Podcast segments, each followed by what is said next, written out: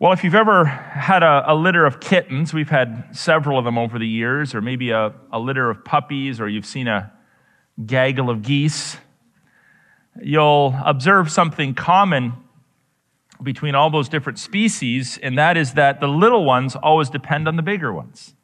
The bigger ones don't depend on the little ones. It's the other way around.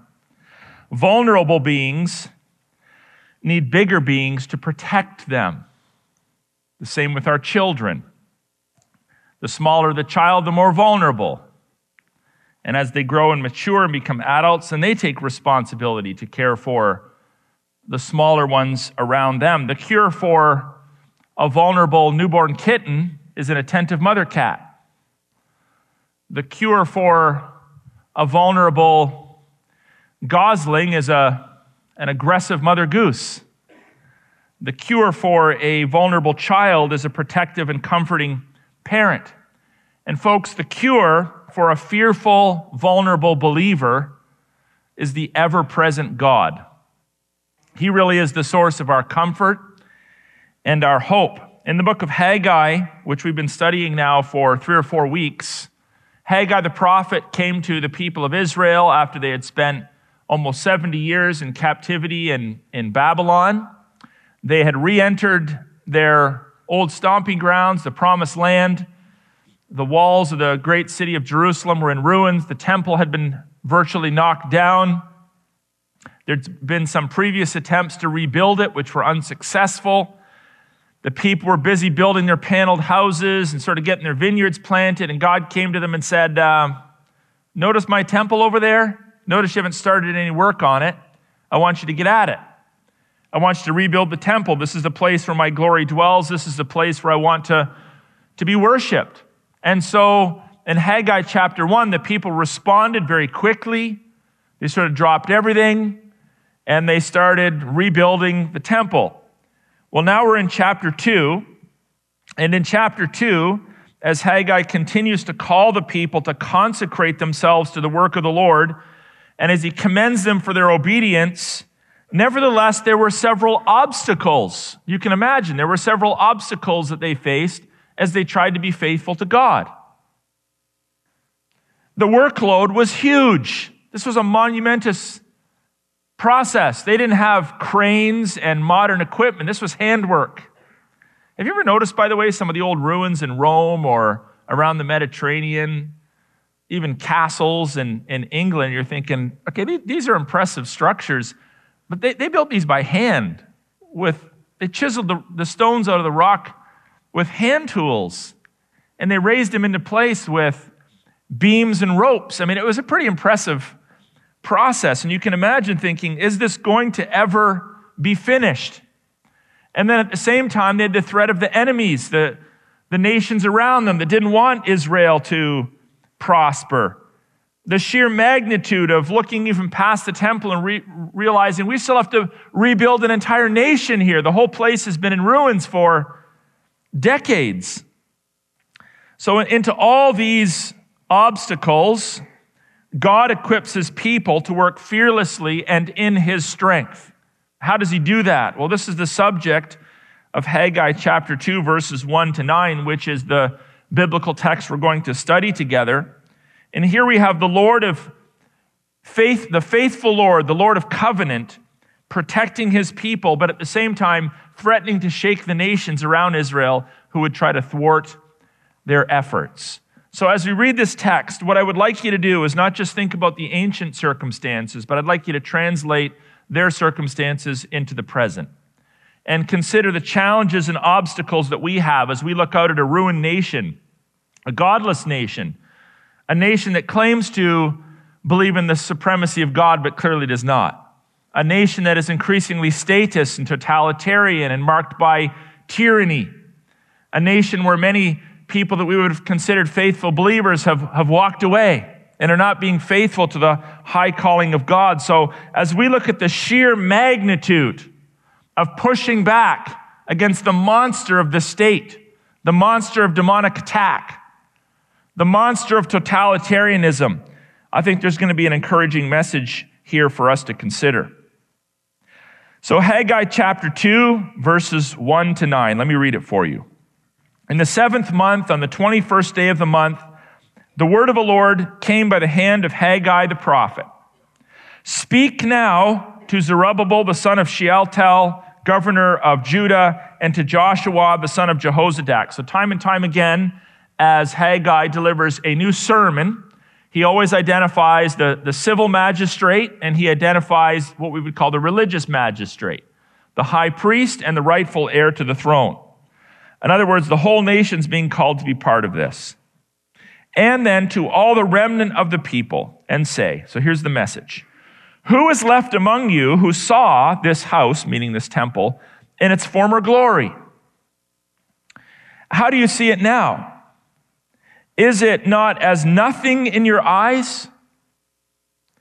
Yet now be strong, O Zerubbabel, declares the Lord. Be strong, O Joshua, son of Jehozadak, the high priest. Be strong, all the people of the land, declares the Lord. Work, for I am with you, declares the Lord of hosts. According to the covenant that I made with you when you came out of Egypt, my spirit remains in your midst. Fear not. For thus says the Lord of hosts, yet once more, in a little while, I will shake the heavens and the earth and the sea and the dry land and I will shake all nations so that the treasures of all nations shall come in. And I will fill this house with glory, says the Lord of hosts. The silver is mine, the gold is mine, declares the Lord of hosts. The latter glory of this house shall be greater than the former, says the Lord of hosts. And in this place I will give peace, declares the Lord of hosts. For nearly a month now, the people had been hard at work repurposing stones, clearing rubble, working on a layout, and getting their equipment in place. They had responded to the call. They were obeying God. They were doing what God asked them to do. But you know what? It's one thing to get people serving. It's another thing to give them sustaining strength. I think many of us understand that in our own spiritual lives. It's one thing to say, Lord, I'm going to take a stand for you. I'm going to be faithful. I'm going to obey. And then a month goes by, or a year goes by, or 10 years goes by, and it's like, oh, how, how much longer am I supposed to do this? It's one thing to get people to obey. But how do we find sustaining strength? Susie and I were talking about an observation we've made in 30 some odd years of ministry, and that is that oftentimes in the life of churches, we have the young people sort of being trained up to do ministry, and by the time they hit their 30s, they're in full stride and they're going strong and they, they serve the Lord strong throughout their 30s and they serve the Lord strong throughout their, their 40s and start to get into their 50s and they start to waver a little bit, start to slow down a little bit. And I could tell you story after story of Christians who have essentially checked out in their 50s, 60s, and 70s. It's like, let someone else do the work. I mean, I love what you guys are doing, but I'm not participating anymore. I've done my time. But there's no retirement, folks, from ministry. There's no retirement. When we obey, we must also find a way of sustaining our strength so we can serve the Lord long term. There's lots of sprinters that will show up to the race, but it's the marathon runners that are really impressive. It's those that stick it out. The Christian life isn't a sprint, it's a marathon. And there are obstacles that we face, just like the ancients face. The mental games we play, the questions we ask. Will my efforts amount to anything? Am I, am I even bear any fruit out of this, or am I wasting my time? Will I have the strength to endure? I'm afraid. Where's all this leading? I feel kind of anxious. Can you relate to these obstacles? I think you probably can. Live in the same world as I do. So, what truths and resources keep us working? How do we find and maintain sustaining strength for the long haul? I mean, sure, God might come and take us back tomorrow, or we might have 40 more years to endure. So, how do we find sustaining strength? What truths and what resources keep us working? Well, if you dissect Haggai's message, you find several answers to that question. The first answer is to remember the former things. Look at verse 3.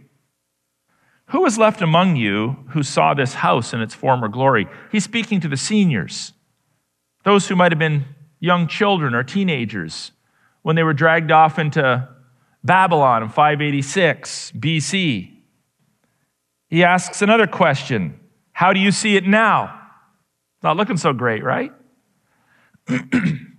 he asks another question Is it not as nothing in your eyes? Doesn't look like much here, does it? Are you a little bit discouraged? You look at everything that has to be accomplished. You look at all the, the ruin and the sin and the wickedness around you, and you're like, where do we start? You feel like you're clearing away the rubble of a skyscraper with a little plastic kid shovel. This is impossible. We're called to remember the former things. The elders among the people would have remembered the former glory of Solomon's temple. They would have remembered that, would have been etched into their, into their minds. They remember the gold plating, the towering columns, the smells of the incense, the outer courts. They would have remembered that. And it was a reminder to them of what God had previously done. And if God did it then, he can do it now. Now, when we think back upon what God has done in the past, there's sort of two dynamics for us to be aware of. One is it could work against us. As we think about what God used to do, we can find ourselves sort of thinking about the glory days. Well, it used to be so great. Remember back in 2019 we had freedom? Used to be so great back then. We think back further. Remember the Great Awakening when biblical Christianity swept across North America and there were revivals. Wow, wouldn't it be nice to live then? We remember, we remember the, the Reformation some 500 years ago, how the church was revived and reclaimed the gospel. We can think back and observe what God has done, and it can work against us if our mindset is, well, we're never going to be able to accomplish that. We're never going to be able to accomplish what Solomon accomplished, or what the reformers accomplished, or what Wesley or what Edwards accomplished. We're, we're never going to return to, to any sort of normal. We just might as well just give up. Or it can work for us, which is what it's supposed to do. We can think, you know what, if, if God was faithful then, then he'll be faithful now.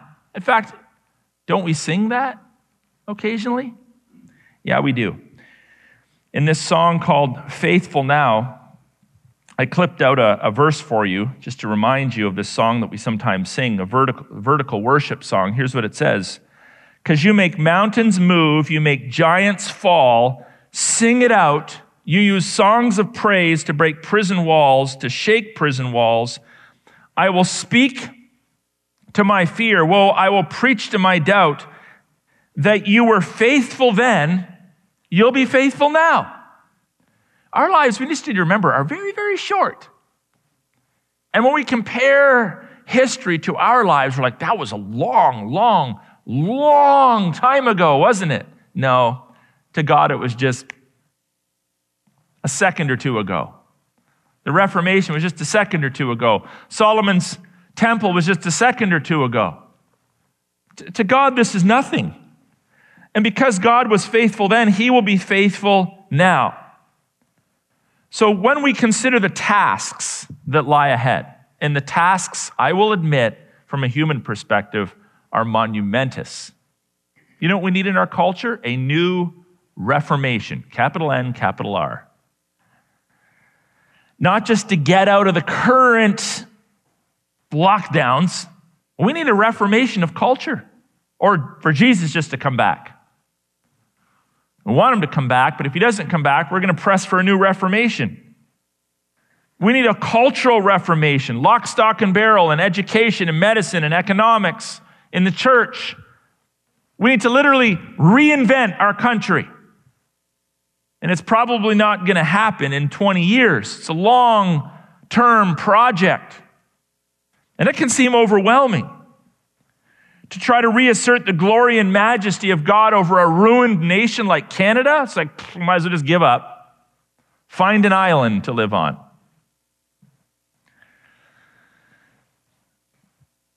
But when we look back to what God has done and are reminded of his faithfulness so, so far in history, it's supposed to encourage us.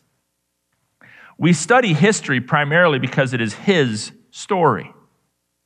We study history because it is a record of the rebellion of mankind, the judgment of God, the repentance of mankind, the forgiveness of God, and restoration. That's why we study history. His faithfulness, his past victories are written all across the timeline of human history from creation till the present. So just remember that. Think big. Think beyond the moment. That the God who was faithful then is faithful now. Secondly, this is the second big truth we're called to be strong, and the reason why we can be strong is because God is with us. He really is. In the fourth verse, he calls the people to be strong. As soon as I read that, I thought, this sounds an awful lot like Joshua chapter 1.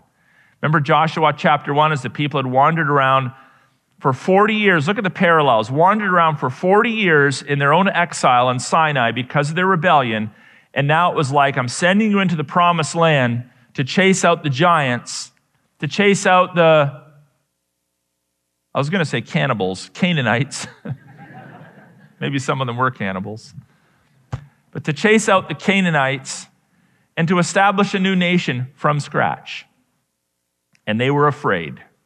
When they crossed from Moab, crossed the Jordan to Israel, they were afraid. God says, Be strong and courageous. Be strong and courageous. And the same language is used having returned from a 70 year exile, again because of their unfaithfulness. It's like a, a, restart. Sinai, cross the Jordan, be strong. Babylon, you're back in the land. It seems monumentous, be strong. Now is a fresh start. Now, the question is how do we be strong? I want to be very practical. How do we be strong. You know, human, in and of our in and of ourselves, humans try to come up with all sorts of men play, play mental games, engage in certain activities to strengthen themselves. It's like, I'm just going to psych myself up, just to psych myself up. Kind of like a guy psyching himself up to watch a romance movie with his wife. It's like, just going to choose to like it okay? Psych myself up.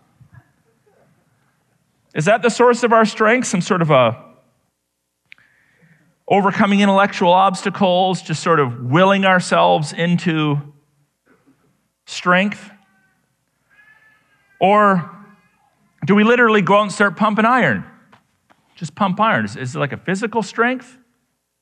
You know, if I can pump enough iron and fit into those tights and look pretty hot, Maybe get the Instagram pictures flowing, get a few likes going on. Is that the kind of strength that we're being called to exercise? Or is it some sort of an Eastern thing? You know, just empty your mind. Just deny your pain and suffering. Just pretend it doesn't exist. Is that the kind of be strong that we're being called to here? No.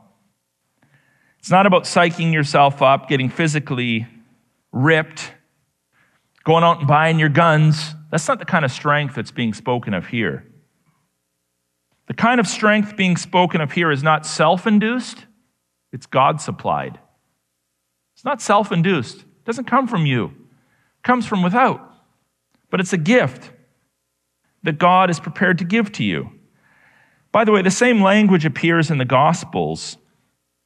Here in the text, it says, Work, for I am with you. Work, for I am with you. When Jesus was manifested to his disciples, they're in a boat, it's a little stormy out. All of a sudden, he's out walking on water, which is pretty freaky and fascinating and wonderful all at once and they're scared to death, he says to them as well, Take heart, it is I. Do not be afraid. What's the source of fearlessness? His presence. It is I. I'm here. Not, hey, don't worry, you're not going to get hurt. Don't worry, the storm's going to be done in a minute and a half. You want to be fearless? Acknowledge that I'm here with you. God is with you. This is the source of fearlessness. His presence. It's God's presence. And we understand this by faith to be so true. Experientially, if you're a Christian, you've been a Christian for longer than a few weeks, you've experienced this in your own life, I'm certain of it.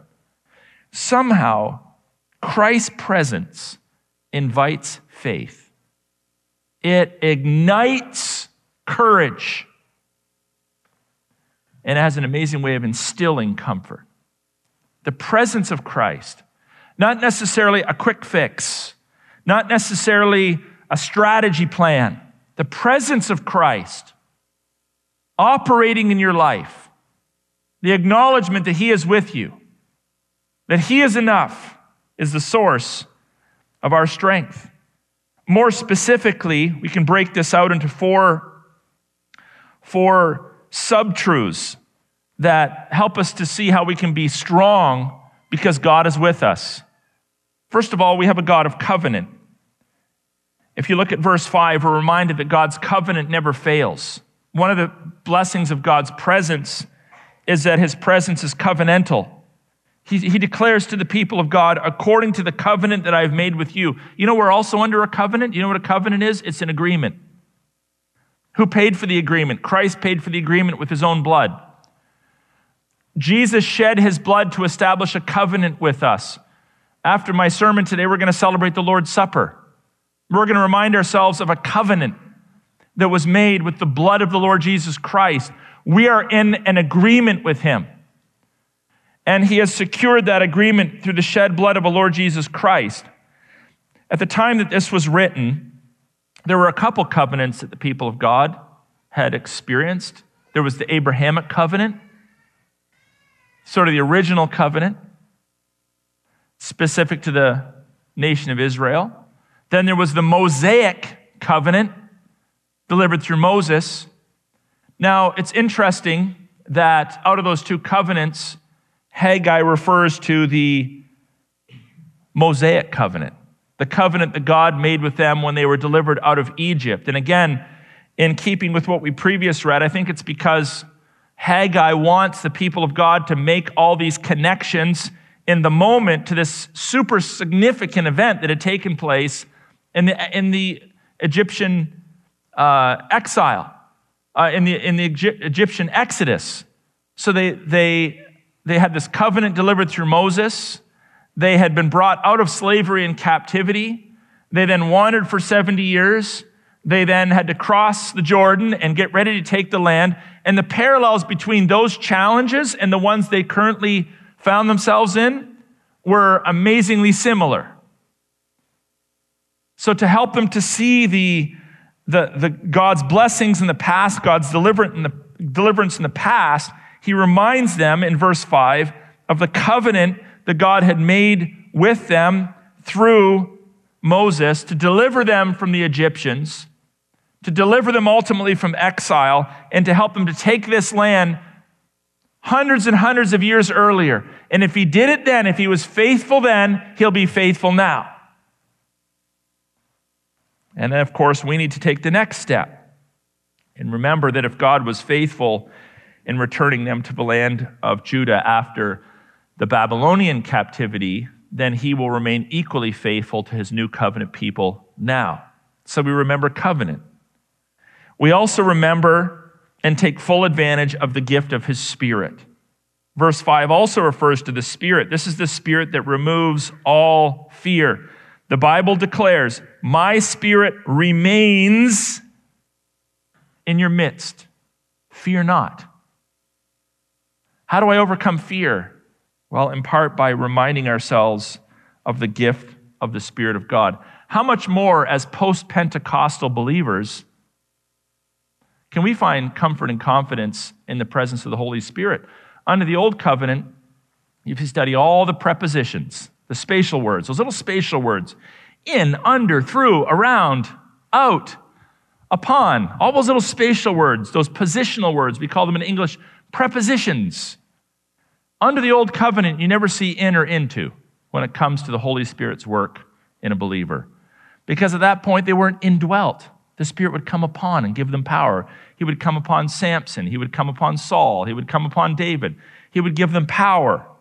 He was always with them. God is omnipresent, but He hadn't yet indwelt them. But at Pentecost, the Spirit of God indwelt the church and continues to indwell the church.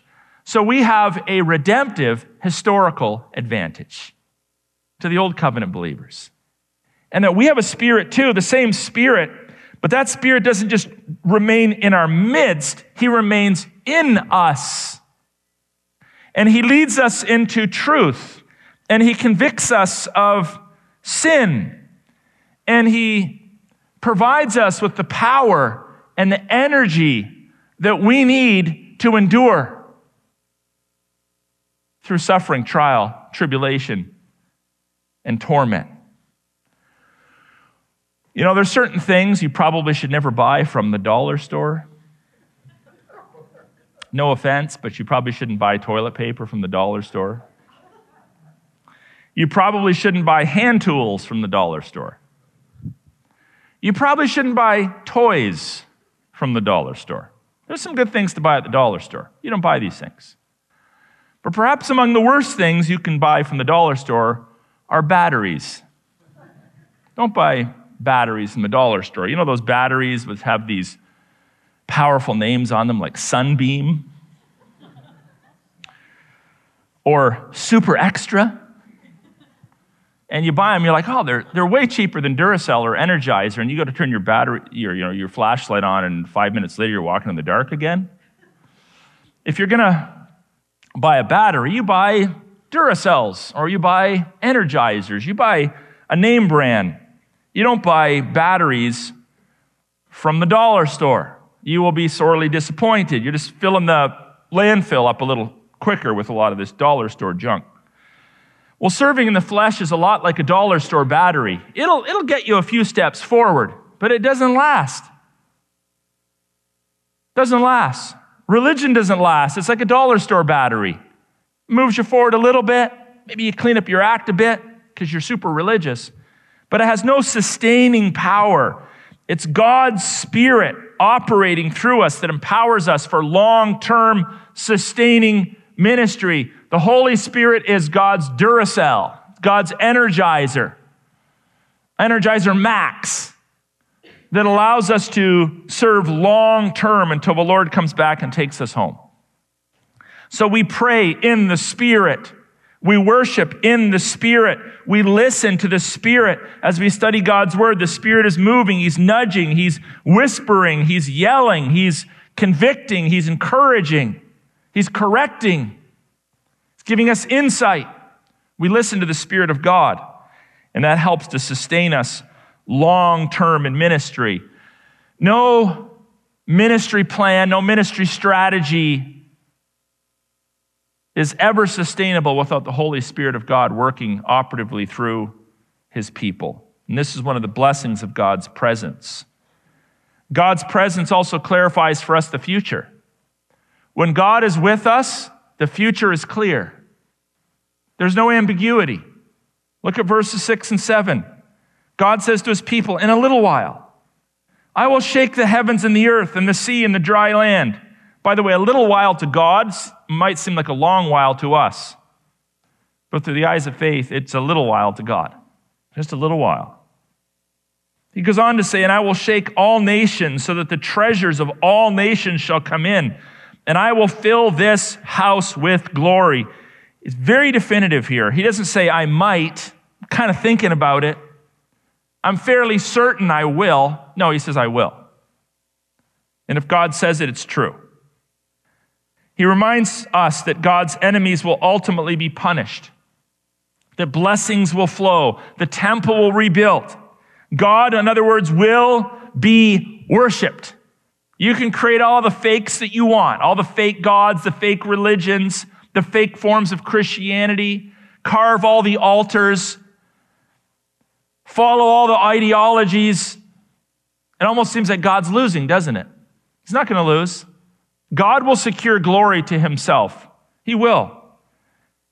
And it's going to happen in a little while in the mind of God. Likewise, our enemies will be punished. Likewise, we will be vindicated. Likewise, God's blessings will flow, and frankly, already are flowing. And God's glory will be and is being revealed. Do you believe that? Sometimes, as I discuss the current events of our world with other Christians, they'll ask me questions like, hey, what, what's your take on the future? Like, what, what do you think is going to happen next? And on one hand, I, I more or less know because you don't have to be a prophet to sort of assess and analyze trends, to sort of plot a line, see the trajectory of culture, to look at people's past behaviors, and to take a pretty good guess on what they're going to be probably doing next month or the year after. So you have sort of a general sense of where things are going if you understand human nature and cultural trends, which are sort of one and the same in many respects. But the specifics of this life are unknown to us. The specifics, the specific details of who's going to win the next election and what the next big event's going to be and, and what the next tyrannical law is going to be and when the next persecution is going to come. We don't know those details. But we do know the end of the story we know that ultimately God wins. And that's why I've said many times the reason why we know we will win is because we already know God has won. We know that. And this is a wonderful thing. The future is clear to us. Here and in many other passages in the scripture, God speaks similar language. He will judge the nations, they will submit to him, God's people will be blessed, and he will receive glory. There's no question about that. There's no question about that at all. And so, while the particulars of God's plan aren't known to us, this is why we walk by faith, not by sight. In the big picture, we know exactly what's going to happen in the future. And so that gives us sustaining strength.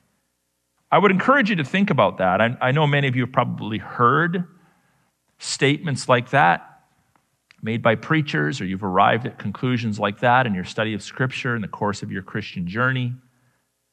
But it's one thing to know it, it's another thing to apply it in the moment. And we need more Christians combating evil, combating lies, but not allowing themselves to get discouraged, not allowing themselves to fall into despair. Well, why would, why would we fall into despair? We know, we know how this all ends. There's no reason for us to be in despair. We're not going to sit in our hands and say nothing and do nothing. We're not going to be passive and complicit in the evil of our world. But discouragement's a thing of the past. Make it so in your life. Despair is a thing of the past. Make it so in your life. You don't need to get up every morning afraid and anxious. Oh, it's going to happen today. Through the eyes of faith, God is in control, folks. This is a great time to be a Christian. It's a wonderful time to be a Christian. God is sanctifying us, people are getting saved. We know how this all ends. This is a great time to be a Christian. False religions don't have that insight, but followers of Christ do.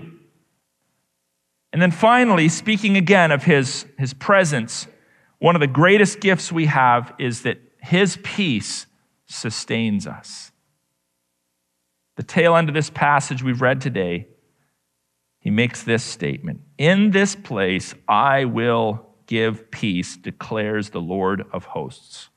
You probably noticed the repeated reference to the Lord of hosts, Lord of hosts, Lord of hosts. Now you know this is Haggai's like favorite description of God. The Lord of the armies.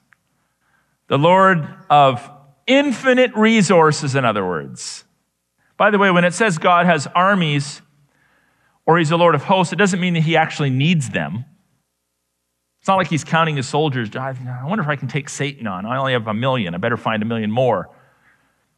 God is, it's not like he needs them, but the fact that he commands armies is, is an amazing thing.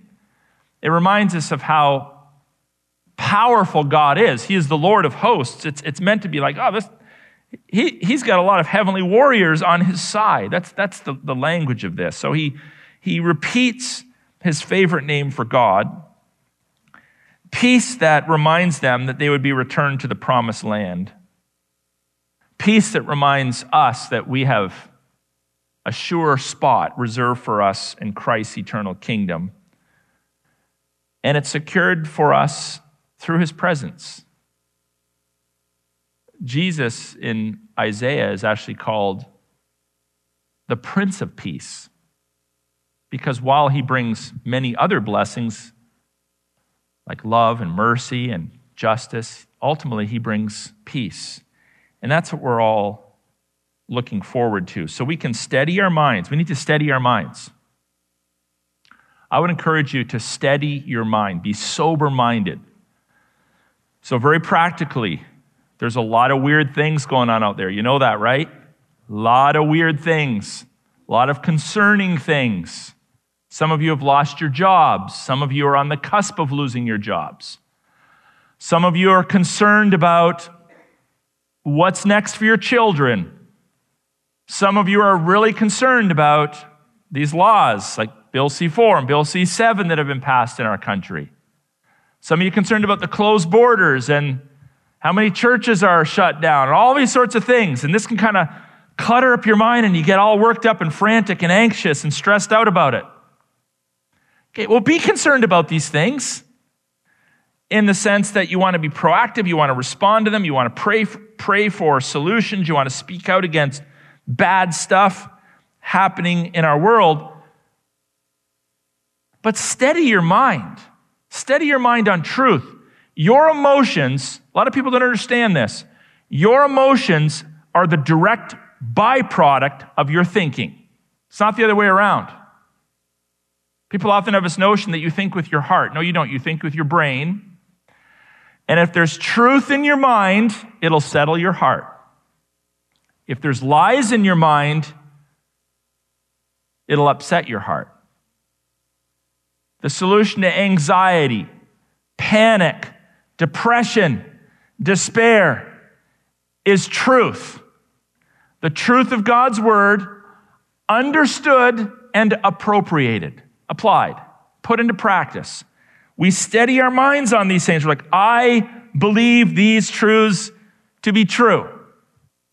Peace. I have peace. I believe these things to be true. So I have peace. You know, there's a lot of discussion in our culture about how to fix our problems. And for some, they spend a lot of time looking for political solutions.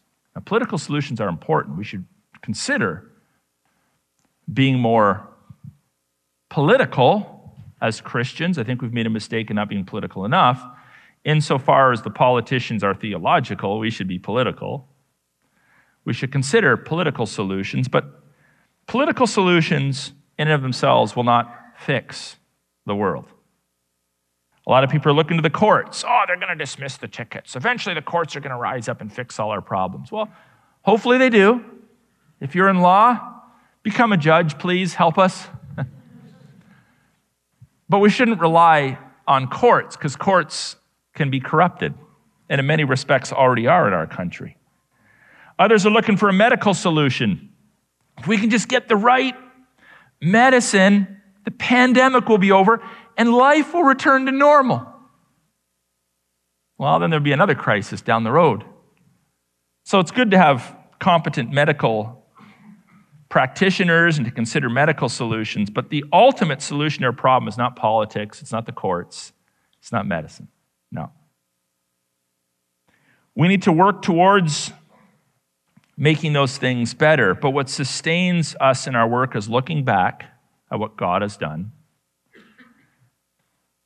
enjoying His presence in the moment, His covenantal promises, walking in the Spirit being clear minded about the future, and taking advantage of the peace that He offers us right now. That's what sustains us for long term ministry and for long term faith in God.